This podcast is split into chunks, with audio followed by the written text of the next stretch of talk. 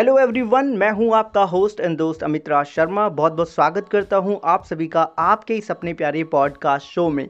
जैसा कि आपको पता है कि मैं आपके प्रश्नों के उत्तर पॉडकास्ट एपिसोड के रूप में देता हूँ, जिससे आपको कम समय में ज़्यादा इन्फॉर्मेशन मिल सके, जानकारी आप प्राप्त कर सकें।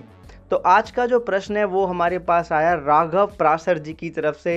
आज से वन ईयर पहले मैंने एक वीडियो बनाया था एक एप्लीकेशन के ऊपर असेट्स प्लस तो उन्होंने उसके नीचे कमेंट करा कि भाई क्यों ये फाइनेंशियल एडवाइज़र से आपने लिए भी हैं म्यूचुअल फंड स्टॉक मार्केट में इन्वेस्ट करते हैं जिससे इनको प्रॉफिट होता है।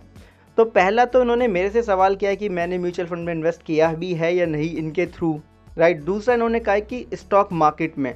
तो एक क्वेश्चन मार्क लगा रहे हैं ये फाइनेंशियल एडवाइज़र्स के जो वर्क करने का तरीका है वहाँ पे।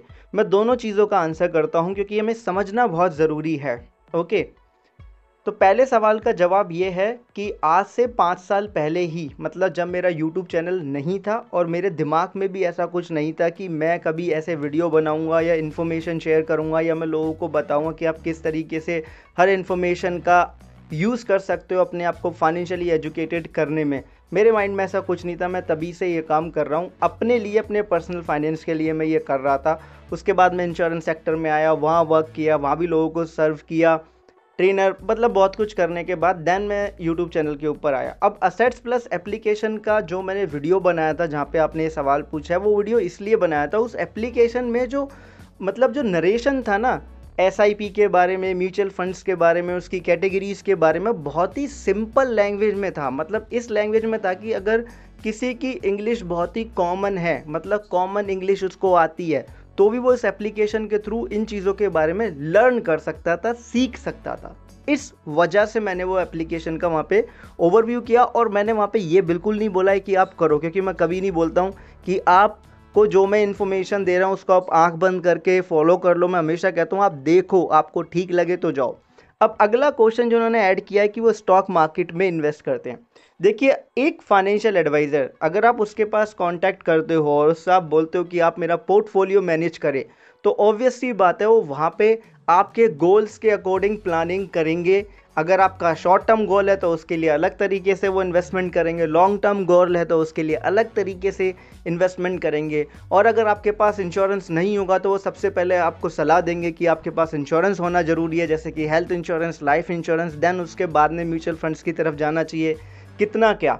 अब वो स्टॉक मार्केट में इन्वेस्ट करते हैं देन उन्हें वहाँ से प्रॉफिट हो रहा है। इसका मतलब क्या है? कि वो उससे पहले अपने जो कस्टमर हैं, जो इन्वेस्टर हैं, जो क्लाइंट हैं, उनको बोल देते हैं कि ऐसा हो सकता है, ये फ्लक्चुएशन होगी राइट या तो और दो तरीके से काम होता है यहाँ पे, या तो एडवाइज़र सीधा बोल देते हैं कि भाई, ये मेरा चार्ज है, ये मेरी फीड्स है, आपको गाइड करने की, आपको एजुकेट करने की, आप वो पे करें। या इंडिया के अंदर ज़्यादातर एडवाइज़र ऐसे ही भी आपको देखने के लिए मिल सकते हैं, जो ये बोलेंगे कि ठीक है, हम आपका पोर्टफोलियो मैनेज करेंगे, लेकिन जो हम इन्वेस्टमेंट करेंगे आपके बिहाफ में, जितना आपको हम कमिट कर रहे हैं, उसके अकॉर्डिंग हम आपको रिटर्न देंगे देन उसके अकॉर्डिंग हम अपना कट भी लेंगे। तो हाँ ये सही है। लेकिन अगर आपका फाइनेंशियल एडवाइज़र अच्छा है और आपको फ्री में एजुकेट कर रहा है आपको सारी चीज़ें बता रहा है, समझा रहा है, आपके गोल्स के अकॉर्डिंग वो वर्क कर रहा है तो ऑब्वियसली बात है ना, जहाँ वो पैसा इन्वेस्ट करेगा, उसे वहाँ से अर्निंग होगी, या तो आप उसको डायरेक्ट फ़ीस पे करोगे, अगर आप फ़ीस पे नहीं करोगे तो वहाँ से करेंगे। डिपेंड करता है आपके ऊपर कि आप किस तरीके से उनके साथ डील करते हैं।